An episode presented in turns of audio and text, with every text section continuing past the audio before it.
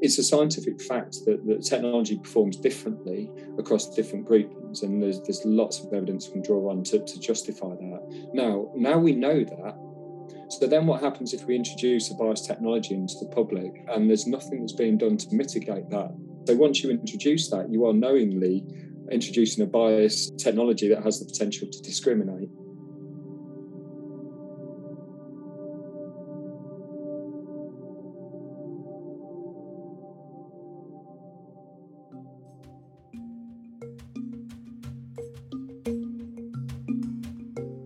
Live facial recognition has been widely debated topic in the last couple of decades, both in the UK and internationally.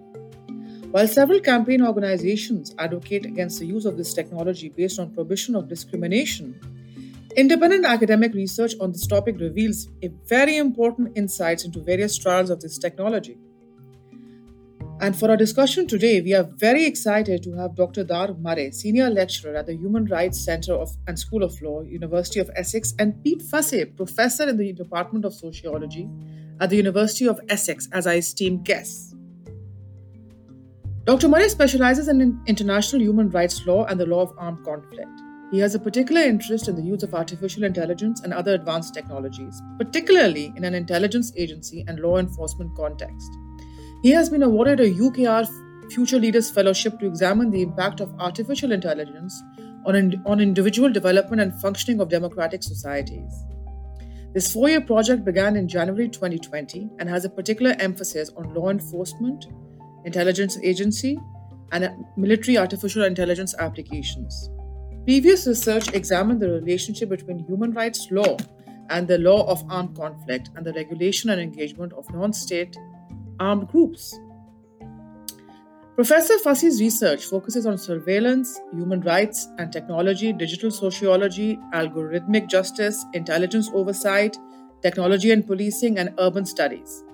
He has published widely across these areas. He is a director of the Center for Research into Information, Surveillance and Privacy, a collaboration between surveillance researchers at the University of St Andrews, Edinburgh, Stirling, and Essex and Research Director for the ESRC Human Rights Big Data Technology Project. As part of this project, Professor Fussey leads research teams empirically analyzing digital security strategies in the US, UK, Brazil, India, and Germany. Finally, Pete also leads the human rights and ethics strand of the UK Biometrics and Surveillance Camera Commissioner's National Strategy. Our speakers today have made a highly relevant contribution to live facial recognition research by co authoring an independent report on London's Metropolitan Police trial of live facial recognition technology. Daragh and Pete, welcome. Looking forward to your insights. From the University of Cambridge and the Center of Governance and Human Rights, I am Mariam Tanveer, your host for this episode. This is Declarations. I am also joined by Veronica, an MPhil student in Politics and International Studies, who will be leading the discussion. Welcome, Veronica. Okay, so the use of live facial recognition technology is a highly debated and maybe even controversial topic nowadays. Could you briefly tell us a bit more about what exactly is this technology? What's your take on the matter, and why is it important to look at it from a human rights perspective?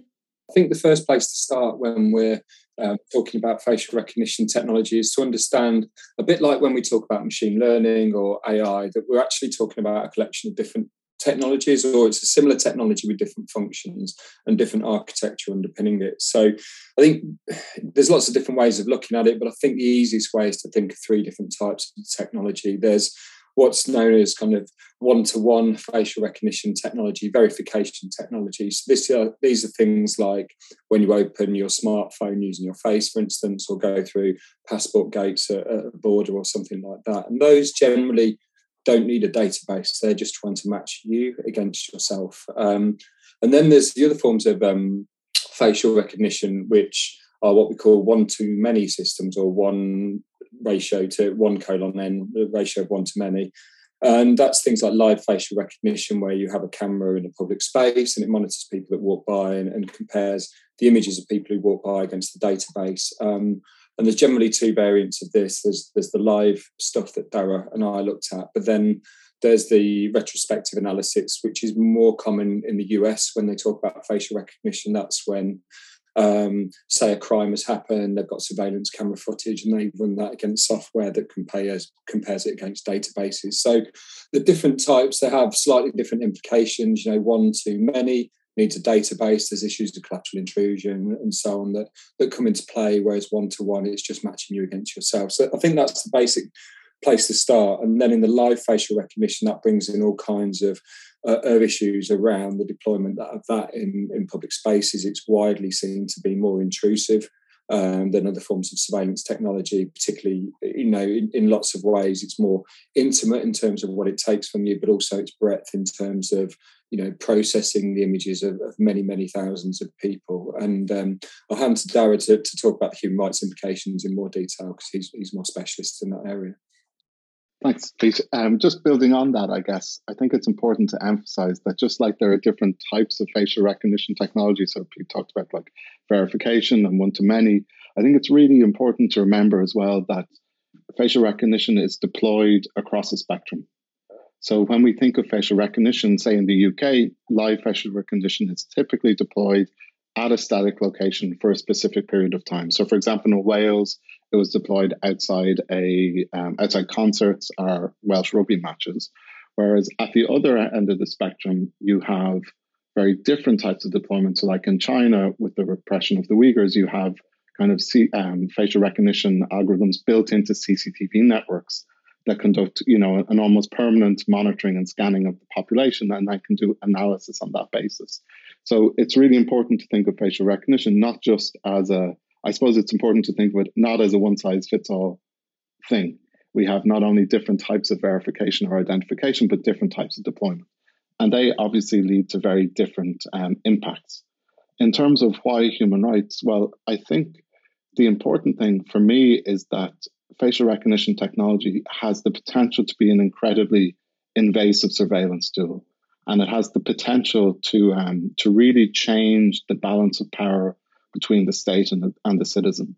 So if we think of very extensive surveillance regimes in the past, like the Stasi in East Germany, you know, when you had huge number of individuals co- opted into the state surveillance regime, the extent of surveillance that was p- possible then really is m- uh, minuscule, or you know, is incredibly limited when compared to the extent of surveillance that would be possible through um, running facial recognition across the city's CCTV networks, you know, um, and conducting analysis on it. So that's why it's really important to consider the human rights impacts because it really gives rise to a huge number of human rights concerns. I think the challenge for us is that we've typically looked at human rights after the fact. So if we think of most ways we examine human rights, it's somebody um, thinks that they've undergone a human rights violation, it goes to court. Um, if it's in the European system, you know, it might get to the European Court of Human Rights eight years later. And the problem with that is A, that it's eight years later, but also B, that you're looking at really one specific component. You know, typically it's what violation did this person experience rather than looking at the system as a whole. And so the big challenge for us when thinking about facial recognition as human rights is to get ahead of the curve. It's to stop and before we get into deployments, and think about well, what is the impact of this? You know, do we want to go ahead? You know, is the risk too high? Do we need to pause until we know more, say, about bias and discrimination in the technology, or do we need to regulate it in a particular way? Um, and I think that's where human rights has a lot to offer. You know, it's not just about assessing impacts; it's about overseeing appropriate use. Yeah, and just to chime in there, I think, think that's such an important point that, you know, when we often think about surveillance technologies in society, we, we tend to bookend their use really. That's where we what we focus on either right at the start or or afterwards as dara says you know. So it's either you know as he says about sort of you know where we deal with these things in, in a kind of adversarial um, sense afterwards through through the courts or, or whatever or what, what commonly happens with other forms of, of police surveillance or security surveillance is the focus is on authorization and whether they should be authorized in the first place. Now, what often happens, particularly with complicated technologies, is the use and their, their, their capability can, can change during the course of an operation, for example. So there really needs to be some proper um, and detailed thinking about the whole life cycle use of these technologies. And it doesn't just end when operations end. You know, there's a review stage about whether it help meet the policing need and things like that, that then can be used to inform um, judgments on or assessments of future deployments. So when we talk about oversight and regulation, it really needs to think about, you know, the, firstly operational realities, but also the life cycle of, of operational use thank you so much this this definitely makes sense so thank you so much for for this brief outline now uh, in order to dive a bit deeper into your research on the use of live facial recognition in the uk uh, in July 2019, you've co authored um, an independent report on the London Metropolitan Police Service's trial of live facial recognition technology. Um, could you tell us a bit more about the findings of this report? In essence, the, the Metropolitan Police Service were trialing facial recognition technology, and they've been trialing it since 2016. They, uh, they, they had the first two deployments at the Notting Hill Carnival, which is Europe's biggest sort of street party. I guess you get around about one and a half to two million people on the street over three days, and it's a at the end of August, and it's a celebration of African Caribbean culture. So, you know, given the history of policing in London, it's it's not without controversy to, to deploy the technology in this this context. And then, so as they were going through these these trials, they then sort of we had a discussion with them about doing an independent review, focusing on the human rights aspects, but also some of the operational and policing aspects of it as well. So that's kind of how it started. Now, in terms of our approach, one of the ways in which I mean, speaking for myself, but, but I hope Daragh agrees with me.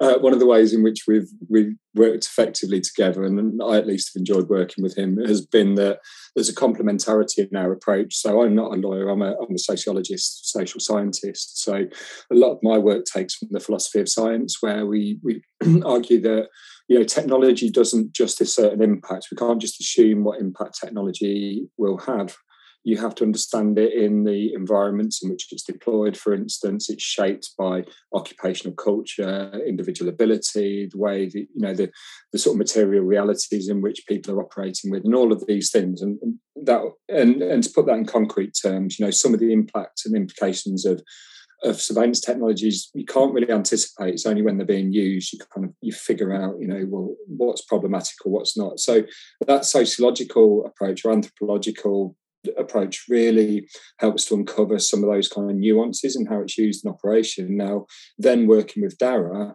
Daragh sort of was able to bring this kind of really sort of concrete human rights uh, legal vocabulary to, to trying to understand the implications of some of these sort of more detailed processes. So that's kind of the approach which I think you know methodologically work, works really well.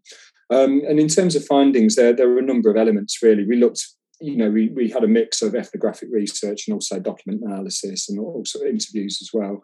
Found a number of different things. Some Daryl talk about the legal aspects and to, you know the authorization and and those sorts of things and the ways in which an implicit legal basis was sought and, and so on. But some of the other findings were around the, the policing uses. For example, there are a lot of claims and counterclaims around its effectiveness um, and its its operational and technical ability, which we were able to interrogate and challenge actually quite a lot of that, and also in terms of how officers use the technology. So there's a lot of talk about using digital technology as a way of supporting decision making, but not making decisions for police officers. So if someone is deemed suspicious, you know, using the technology to help with that decision. Whereas actually, if you look at how the technology is used in, in reality, it's much more complex than that. The humans are deferential to, to the algorithm, to what the computer decides. So there's all this stuff in the Data Protection Act and in the Law Enforcement Directive, companion of the GDPR, which, which talks about having meaningful human adjudication of algorithmic processes. But actually, when we start to think about what that word meaningful means, you can start to see that actually there is adjudication, but it's, it's not meaningful. So those were sort of some of the social sciencey kind of aspects that we dug into. And then Daragh sort of, I guess you, you'll be better equipped to talk about many more of the legal and human rights implications. Yeah, I kind of feel like I should say I, I liked working with you too now. Um, no, but it is genuinely that is, I think, one of the nice parts of working together and combining human rights law and social sciences that human rights gives you that overarching framework our human rights law does Whereas the social sciences and sociology and criminology really help to flesh it out and to understand how it applies in context. So that gives you a richness that you wouldn't get if you didn't have like the interdisciplinary approach and like we wouldn't have been able to do this work either of us individually you know it would have been very different. Um, in terms of human rights law so i'll break it down a little bit i think. For me kind of human rights law the human rights law findings i guess. And um, for me there's two really important parts of human rights law that are relevant the first is that um, when you undertake an, an activity that interferes with the human rights, so surveillance using facial recognition and biometric processing of individual, individuals' data unquestionably interferes with the human rights, you perform a three part test to evaluate whether that interference is lawful or not. Um, the three parts essentially are the first, that it's in accordance with the law, the second, that it pursues a legitimate aim, and the third, that it's necessary in a democratic society. And I'll come back to those in a second.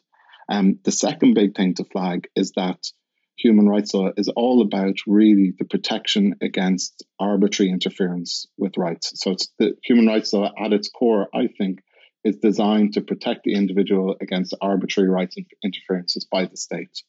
And these two components really played out throughout the report. So I won't talk much about the arbitrary rights element because a lot of that is kind of what Pete was talking about and how watchlist was informed, you know, how people deferred or not to the algorithm. You know, it's all that kind of inconsistencies that arise throughout the process. But in terms of the, the human rights law specifically, um, one of our big conclusions addressed the in accordance with the law test. So the idea of the in accordance with the law test is to protect against arbitrary rights and interference. So it's the idea that the law should be foreseeable as to um, how it's being applied and its consequences. And that was a big question mark here, essentially because there's no law regulating the use of live facial recognition technology. There's no law that says you can use it in these circumstances for these crimes on these locations. So it's a big open area. And the only law that's really there, um, and the thing that the Met Police relied on a lot, is the common law and um, kind of common law policing powers. But they essentially say that you can undertake um, activity to protect the public, policing activity to protect the public, you know, which is incredibly broad. So for us, there is no real um, definition around how you would limit the exercise of authority or power by the state in order to ensure that the that the use of facial recognition was you know was foreseeable, did protect against arbitrariness. So our first conclusion kind of was a, a relatively dramatic one, and we we we concluded that it was unlikely that the Met's deployments of live facial recognition technology would be lawful.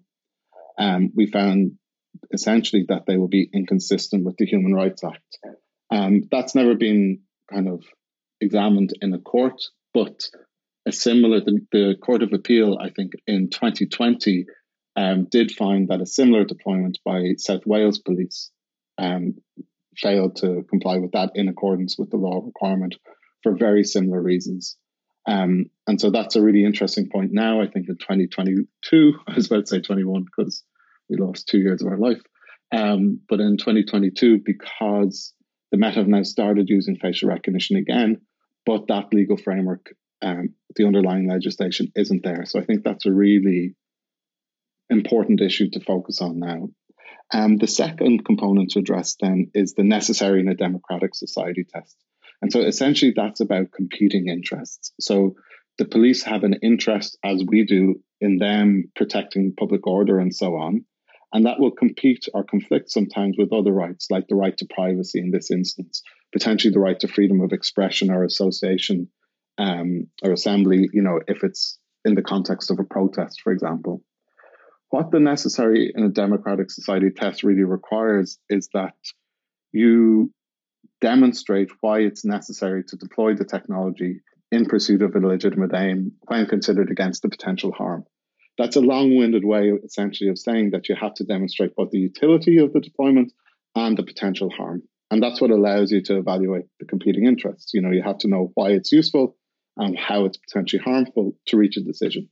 And what we found really is that the police did not do a great job of demonstrating why the technology was useful. Um, so we, we found that there wasn't really a good evidence base for it. You know, why how was it explained, for example, that facial recognition would be useful in combating particular crimes? Why was it important to deploy facial recognition technology at a particular pace at a particular time.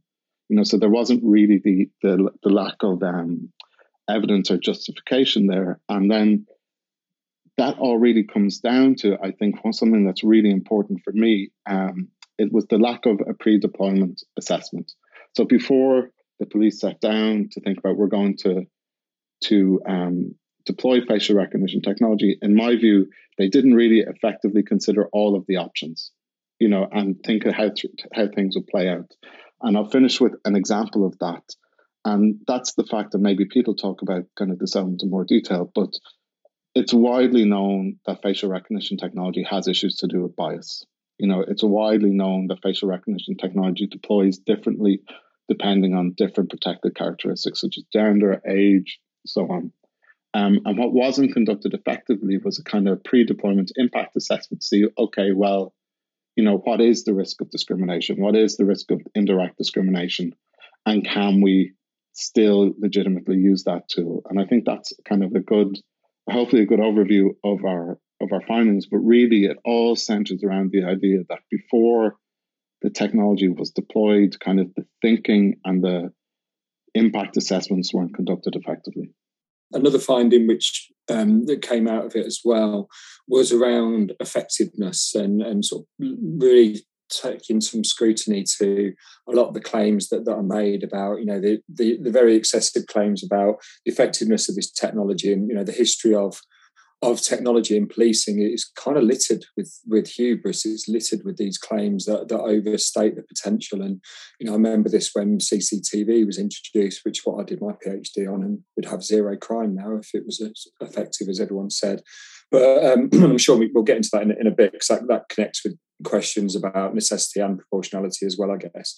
The other thing I'd just add to what Daragh was saying, I think there's something really interesting about when new technology is introduced in policing contexts because often given this very softened vocabulary of well it's just a trial. So i, I actually observed some south wales police uh, operations as well and there's this language of a trial which somehow seems to legitimate it more than an active deployment. We were quite careful in our report not to call these these deployments trials because they weren't. They were operational deployments. They weren't and you know, something that struck me was I spoke to the biometrics commissioner at the time um, before doing the work, and he said this publicly as well. But he said that when you know he's a scientist, he was a former chief scientific advisor at the Home Office, and he was saying that you know when we're scientists trying to evaluate something, you kind of or trial something, you're trying to see if something you have a proper methodology, you test what it is against that methodology, and you see if it works or not, and if it doesn't work, you say so and his view was that when the police trial something, they're not doing that. They're trying to just basically find a justification for using that technology in, in practice. So they'll use it in different ways and then find a justification.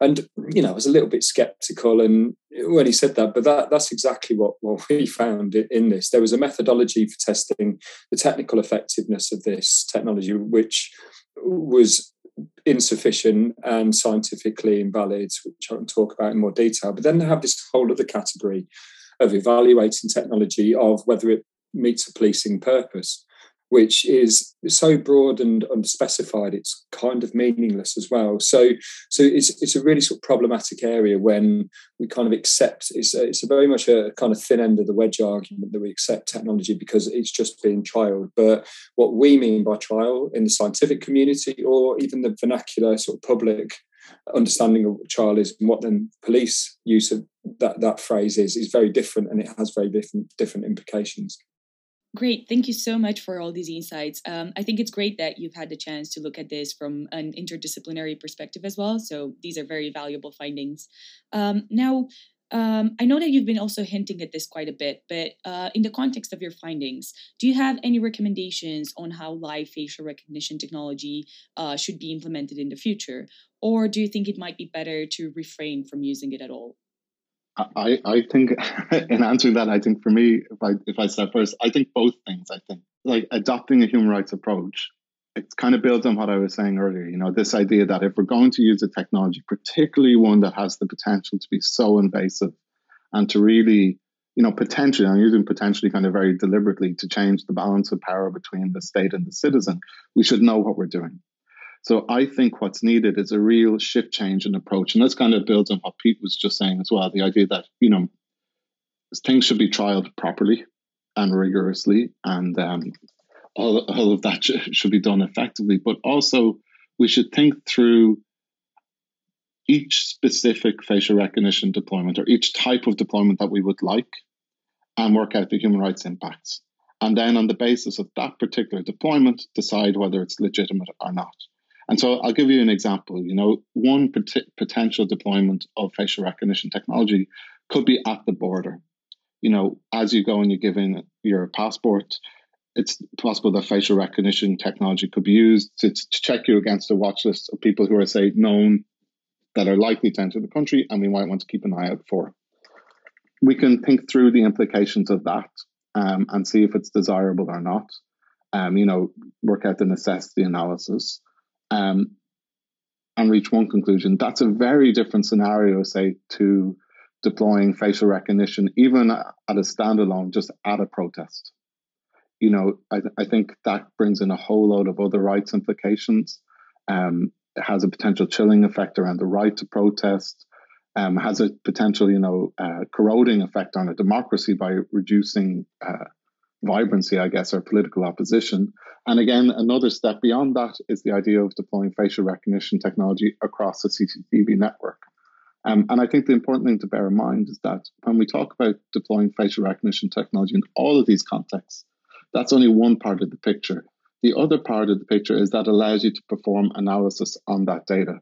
So you can not only identify who was at a protest potentially, you know, if you go back against driver's license records or something, but you can also then build up a profile of that person. You know, they were at this protest on Tuesday, they were at this meeting the next Thursday, they traveled to Guildford on the Friday. You know, it allows you to develop a profile. So for me, it's understanding each of those particular deployments and conducting a human rights analysis on that basis. So kind of I'm reluctant to say outright there's no situation in which you can use facial recognition, but I think it's if we do that in analysis, you know, we're going to reach a lot of situations where you definitely should not use facial recognition. But for me, it's important to kind of break it down and take it case by case. Um, the only caveat, I guess, to that is until we know whether the technology discriminates or not, or how to address it, rather, we do know that it discriminates. It just shouldn't be used. You know, you shouldn't use a tool as a public authority that has the, the potential to discriminate. You know, that's kind of 101 of human rights law. Um, so that would, for me, would be the initial red line and then after that it's kind of a it's a case by case thing but it's important that we do that analysis beforehand because i think with all these types of tools if we don't you know there's a creeping um, normalization and acceptance and they just become a part of life. And i think the risk is that we sleepwalk into a very different type of society. Yeah just just to add to a couple of things to that i mean i think you know Daragh right i agree i agree with everything you said pretty much. And um, yeah, I think one of the, the issues is if you think about how it's deployed at the moment and what authorities or whoever wants to use it, what they need to do in order to use it. Generally, the only real, far, obviously, there's the issues around the explicit legal basis that, that Daragh's talked about. But at the moment, one of the, the core requirements is is um, through the Data Protection Act, and and and uh, fulfilling a data protection impact assessment. And you know, data protection is such a narrow way of understanding the surveillance harms or the harms that come from this kind of surveillance. It's very, very restrictive and and just you know strips out a lot of the other things that people are concerned about, and that real impact on on life and everyday life and people's rights and, and so on. So I think that's kind of one of the things. And then related to that, you know, the kind of purpose which Daragh touched on, you know, often there's often this very sort of palliative discourse around facial recognition. There's a lot of a lot of sort of things are said that kind of soften the vocabulary of surveillance and harm where they so for example often it's stated well what about using it for terrorism if there's an imminent terrorist attack or what about for child protection and child sexual abuse and you know that yeah you know fine that but then but then it's not used for that though you know none of the operations we saw was even remotely used for any of those purposes and even if it was you could still have a discussion about using alternative means that don't biometric process 20,000 people at a time that will pass the camera or, or whatever. So, you know, I think that specificity is really important. And we often see that kind of language slippage in the justification for this technology, not just in public discourse, but in legal documentation uh, that justifies its use and so on. We've seen it in parliamentary debate, and it's really common and it's really important to, to have precision over that, which I guess from you know those of you, you know, Daragh, who, who focus more on sort of legalistic aspects around human rights, these things are really important for necessity, proportionality, understanding utility and harm, and all of these sorts of things. The this, the second thing is about whether we should use it. We simply don't have any oversight or regulation of it. There's none. And or there's none that, that has any regulatory power. So there's data protection. So the ICO um, is there, but the harms extend beyond that, and there's you know, controversy around that issue. The current sort of oversight mechanism is enshrined in the Protection of Freedoms Act 2012, which there's the Office of the Biometrics and Surveillance Camera Commissioner, which you know I, I, do quite a lot of work with, and who you know whatever intentions the post holder has, there's no regulatory power there at all. Really, they can't fine people or stop people using it particularly.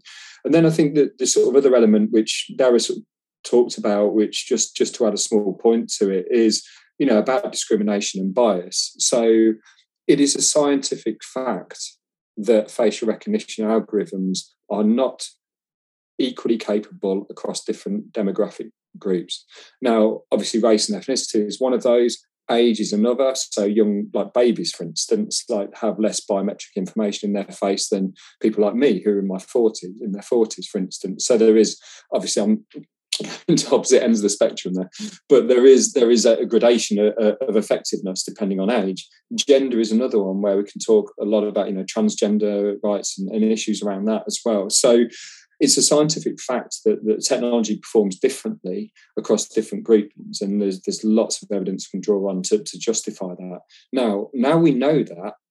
So then, what happens if we introduce a biased technology into the public, and there's nothing that's being done to mitigate that? So once you introduce that, you are knowingly introducing a bias uh, technology that has the potential to discriminate. And unless you sort of are, are a aware of that and b mitigate it, then I, I can't see how it is justifiable when I'm talking earlier about this idea of a pre-deployment impact assessment and thinking through whether a deployment is, um, you know, going to be human rights compliant and whether we should do it or not, one of the big questions is alternative means. So, what else can you do? Um, is there a different way of doing the same thing? And I think um, that's a really important point, kind of to build out on. So, with facial recognition technology or any other like kind of mass surveillance system, you really change um, the relationship between the police and the citizen. And so, whereas before you have this idea of community policing and people, you know, going door to door and working with the community, um, and then addressing something that arises with these kind of mass surveillance tools, you time you entirely flip that. You know, you monitor the entire population more or less, and you try to identify, you treat them all as suspicious and try to flag and highlight suspicious behavior that you then go and investigate. You know, so it's really a fundamental shift in how you have um, how kind of this the citizen and the police or you know people and the police interact, and that's something you know that we shouldn't take lightly either. You know, if we're going to do that, it's something you, you definitely want a conversation about. You know, so I, I think it kind of highlights the fact that we start chatting about facial recognition technology, you know, as this uh, thing that's deployed in a particular context at Oxford Circus or whatever, and then all of a sudden it spreads out to the, changing the relationship um, between the state and the citizen. But it's it's a really important thing that this is the this is the front end of kind of remote biometric identification technologies. You know, this is stage one, so it's really important that we address these questions now that's such an important point, Daragh. I think, and from a from a sort of sociological point of view, the, the, sociological studies of policing since the 1960s have really talked, you know, really honed in and focused on the issue of suspicion and how we identify suspicion. And you're right, Daragh. There's something really fundamentally different about the kinds of suspicion and the way suspicion is formed by using these mass surveillance and intrusive surveillance devices. Now, if you want to stop someone on the street at a normal police citizen encounter, you know that's kind of regulated or, or permitted really by Police and Criminal Evidence Act 1984 and it's hundreds of iterations afterwards. And there's a legislative basis for that. We can disagree on, on the degree of protections it gives, but there is something there. Whereas, and, and there is a requirement, in, with some exceptions, there is a most, mostly a requirement for reasonable suspicion before stopping someone. This operates totally different in terms of ingesting everybody for biometric processing and then excluding people on the basis of them not being suspicious. You know, for for the, the report we did, we interviewed Silkie Carlo from Big Brother Watch, and you know maybe we we might differ on some areas, but I thought she had a really effective analogy for this. Um, so you know, I want to credit her with it because it's her idea. But she she argues that it's essentially, you know, conceptually, it's the same thing as asking everybody to to fingerprint scan go into a particular public space and then discounting the people who who are on, a database, and we wouldn't accept that. But there's something about something really interesting about the proximity of surveillance and the way in which we internalize its intrusivity and its intrusiveness by by whether we see it and we we have to physically engage with it or not. But it doesn't mean the intrusion isn't there. Um, so I think it's it's really interesting, you know, certainly from a sociological point of view, to start really sort of scratching away at this issue of suspicion and how that's formulated and, and subtly but also fundamentally changed by the introduction of these technologies. Great. Thank you so much for for highlighting how this uh, different deployments of this technology can impact various types of people differently, uh, also depending on the context, but also based uh, on some of its negative effects or biases.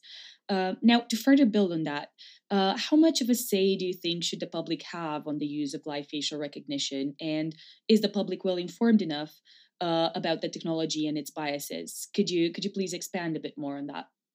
I mean, I, I, have a flippant answer, and I could say not at all, but but I think yeah, I think we overstate. Um, you know, the, the sort of public opinion on this is is overused as a justification for using these sorts of technologies. You know, I can see, you know, both of us in lots of planning meetings and pre-operation meetings with the police, and you know, and, and, and genuinely, you know, a lot that there are people who are operating in good faith. There is a genuine belief that they, you know, through common law powers that Daragh talked about and so on, that trying to keep the public safe. Um, and there is a genuine belief that, well, you know, I have the powers to keep the public safe. Most people want to, us to use this. Now, obviously, from a human rights point of view, there's a clash between this very utilitarian sense of, of what's in the public interest with with a kind of human rights focused approach. Because if you took that approach, that utilitarian approach, then we would never have minority rights or protection of minorities and, and things like that. And, you know, all of the research on surveillance like all of it pretty much kind of. Says you know it's not white male middle class professors like me that have to worry about it. It's people who are on the on the margins of society. Those the already over policed are the people who are most intensively surveilled and that's you know that's also that that's a sociological fact. So so these utilitarian appeals to public opinion are, are really problematic. Of course it's important um, but then at the same time, it has to be t- this kind of enthusiasm has to be tempered. Now, also, Veronica, you made a really interesting point about how informed people are as well. Which you know, so I've studied. I first wrote about facial recognition technology in 2009, 2010 and I don't know, you know, its uses, and, and, you know, I find it, you know, really, really complicated and difficult to comprehend. And you know, I did a PhD in it in, in surveillance technology, and you know, and it's it's like it's beyond the grasp of, of, of, most people, including me, you know, in terms of trying to understand the nuance and implications of of these things. So it, it's very difficult to have an informed informed opinion, and often public opinion or the way public opinion is leveraged in these contexts is this idea it, there, there's several assumptions built into it one that people support it and that's not really tested like you know how, how is that known? What through what some people say on twitter or, or, what you know so so what is the proper research on that? There is some which i can go into. So that's that's one assumption. And then the other assumption that's often embedded in these recourse to, to public opinion is this belief that it works. So, right, we just have to accept intrusive technology, but it will solve all our problems. And you know, I could talk at length about the evaluation of this technology, but but but but actually, it doesn't. It, it really doesn't work in the way that it's been claimed. And even if it works really well in a lab, it may not, it doesn't have the same capability in public. It's what evaluative researchers and, and psychologists, for instance, in, in, particular, call this ecological validity. That's something that works in a test environment. Then the extent to which it works in the real world setting to which it's deployed. And there are real problems of ecological validity with facial recognition technology. So this assumption that it that it will, that it will actually work and there's no harm to it is a really problematic thing that's embedded a lot of the time in these conversations when we talk about public opinion. But I'll, I'll hand over to Daragh. I think Pete pretty much covered everything really. Like I think the, the only thing I'd add is that it is important to think of public opinion if we look at it from a slightly different perspective, as in if the police are going to consider deploying it, there should be some form of community engagement. And that's so to understand the particularities of particular communities and to protect minority rights.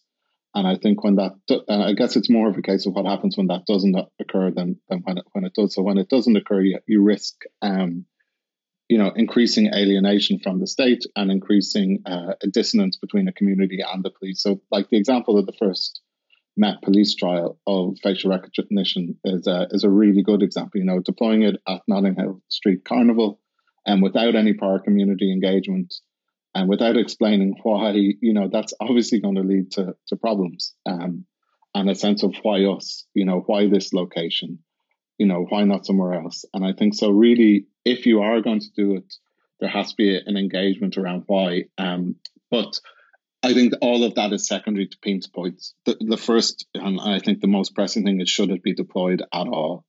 Um, and I think in a lot of instances, we would find that it shouldn't be deployed in instances where communities, as communities, are going to be affected. Great. Thank you so much for for all your answers so far. Indeed, these are very important things to uh, to keep in mind. Um, now, taking a step back to look at the broader picture, uh, what do you think our aims should be regarding live facial recognition in the future? Uh, do you believe that overall this technology could be deployed in a human rights compliant manner? Do you believe in this ideal? I think so. It's a it's it's a yes and a no. I think as I was saying, you have to look at facial recognition deployments on a case by case basis. Do I think there's a possibility that they could be used in airports? Yes, um, I think there is a possibility. Do would I be comfortable with the idea of facial recognition being deployed like across a city or even at specific locations in public? I think that's a very different question. Um, and I think my um, kind of dodging the question answer is that at the moment we just don't know enough to say go ahead. And until we can say we can go ahead in a human rights compliant manner, we shouldn't do it. And I think the big question there is around things like the chilling effect. If we have this technology deployed around towns, um, monitoring people as they go, potentially building profiles, you know, how will that affect behavior? How will it affect individuals' own ability to develop their identity, you know, to become who they want to become, um, and maybe to step outside kind of the beige of society, you know, and then how how will it affect the functioning of democracy? You know, how will it affect people's ability to engage with different thoughts? You know, to challenge state policy, to to protest. We don't know any of those things, and those things are are not minor things. You know, they're not like small rights issues. They're totally central to how we at least think our society should be. You know, whether it is or not is another question, but they're fundamental. You know, and anything that has the potential to interfere with that should be kind of approached with extreme caution. And we're not at the point where we know yet. So I think for the moment, yeah, I was I would fall back on the case by case, but I think my my approach at the moment is look at look you know look at the potential for abuse. You know, look at how China is using the technology to facilitate the repression of the Uyghurs. You know, we we don't want to end up there. Yeah, I think you know that and Daragh's right in terms of you know focusing on the specificities and that, that precision around all the different elements of its use. You know, the, the purpose of deployment, how it's used, how it's been, whether it's effective or not, what the harm is, collateral intrusion, all of these things, chilling effects, are really really important. I think you know there's there's obviously a movement from a lot of um, civil society organisations about an outright ban on the technology, which you know you can kind of see why people would develop that that perspective, particularly given the lack of oversight and, and its use without an explicit legal basis and all, of those sorts of things. One of one of the challenges I think with making that argument is I think you know if you look at where the investment is in the biometrics industry, it's it's heavily flowing towards facial analytics and you know and, and video analytics that, that look at biometric indicators. So you know I think it, it's going to happen. So then the question is well if, if it's going to be used how can we how can we try to to put the, the, requisite safeguards in? You know one of the arguments about it not having a legal base one of the problems with that argument is well well what if there's law that just permits it then? Which you know then we're in a different argument. And you know i think the the the perspective that's been brought by organisations like the Ada Lovelace Institute and, and, so on, asking for a moratorium on the technology uh, until we sort out a load of these issues and then make a decision over whether it could be used seems, seems sensible to me. You know, in some ways, I think there is, you know, I don't want to over embellish the importance of, uh, of this topic or the work we're doing or whatever, but there, there do seem to be parallels with with the the kind of Snowden moment where where there was this kind of moment when Snowden revealed the activities of, of, of bulk surveillance, where suddenly we saw what the capabilities of security agencies were, and we had to have a proper conversation about right so so how do we address this in society? What is permissible? What is legal? What should they be doing? What kind of oversight is needed? And all of these questions. And you know we got legislation after that in this country the investigatory powers act. Now we can have a debate about its reach and its effectiveness and all of those things but there is a there is something we can debate. You know nothing similar to that exists in this space of, of, of facial recognition technology. So it's, it's really, really important. So, you know, I think that kind of, um, you know, if we look at other forms of intrusive surveillance, they have authorization regimes that are way more stringent than, than, than, facial recognition technology. Look at regulation investigatory powers, sort of intrusive surveillance, targeted surveillance, directed surveillance. All of these things that the police do have, have a way higher authorization threshold at the moment. And then the, the, the two other points really, one related to that is this idea that you know even if you have this, this this kind of infrastructure around it to regulate its use, there will still be you know variations, different interpretations of that. And that happens in policing all the time. We've seen that in the policing of the pandemic, how rules get misinterpreted in practice. For instance, you know, Derbyshire Police were using drones to publicly shame people who were going for a walk in, and perfectly legally going about their lawful business and doing nothing wrong and they were being shamed by you know so so where is the kind of remedy for that and, and the redress? So but it, but I think that really illustrates the point that technology gives a capability and and its responsible use and legal use isn't necessarily well understood by different sections of, of the policing community. It might be understood at the top strategic level, but not necessarily at the operational tactical levels. And then I think the final point, which Daragh sort of mentioned, I think it is so important and it really gets lost in a lot of these debates about surveillance generally, is that, as Daragh said about the chilling effects of surveillance and you know there are unknown impacts on people. At the time we did our research the london police ethics panel produced a report on on on uh, facial recognition, and in it there was one really good piece of work in it, which was a, a survey of public opinion uh, by Ben Bradford, who's a, a, professor at, at UCL, and he, you know, in, in this survey, which is a really well designed, you know, robust survey, says that you know under people under the age of 24 in that age category nearly 40% of them would feel uncomfortable going to an event that was covered by facial recognition technology. You know that is enormous right? So you know if you take that to something like you know, I mean Glastonbury or something like that you're talking about tens and tens of thousands of people who are made to feel uncomfortable by state surveillance technology. And you know that that can't just be ignored as as insignificant i don't think. So the, so in terms of understanding you know i think Darren made this point better really but you know in terms of understanding the breadth of harm it, it is really important. And that's simply not a it's not understood right now but b there is no mechanism of which to try and anticipate it. We only have data protection really which is is narrow and inadequate for for the task Great. Thank you so much for for all these valuable points. Um, these were all our questions for today. So once again, thank you, thank you for chatting to us, and thank you for sharing all these valuable insights. Thank you, Pete and Daragh, for all those incredibly valuable insights on live facial recognition technology and its use in the London Metropolitan police services trail, all the biases and the heuristics and the justifications to use it and the self fulfilling prophecies that come into operation, this has been an incredibly insightful and exciting podcast. And a big thank you for all our listeners for tuning in. We hope that you've enjoyed today's podcast and that you learned more about the use of this, this technology in the framework of human rights. When it comes to the future, the use of live facial recognition, making it compliant with human rights standards, is still an open and widely debated question. So feel free to share your thoughts with us on this matter. You can find us on Twitter via at declarations pod or like us on Facebook. You can also send us an email at the editor at declarationspod.com. You can also check us out at the website declarationspod.com where each podcast has a companion piece and more information about each episode and links to additional resources. These packages are put together by a brilliant show notes writer. Thank you again for listening in. Bye bye.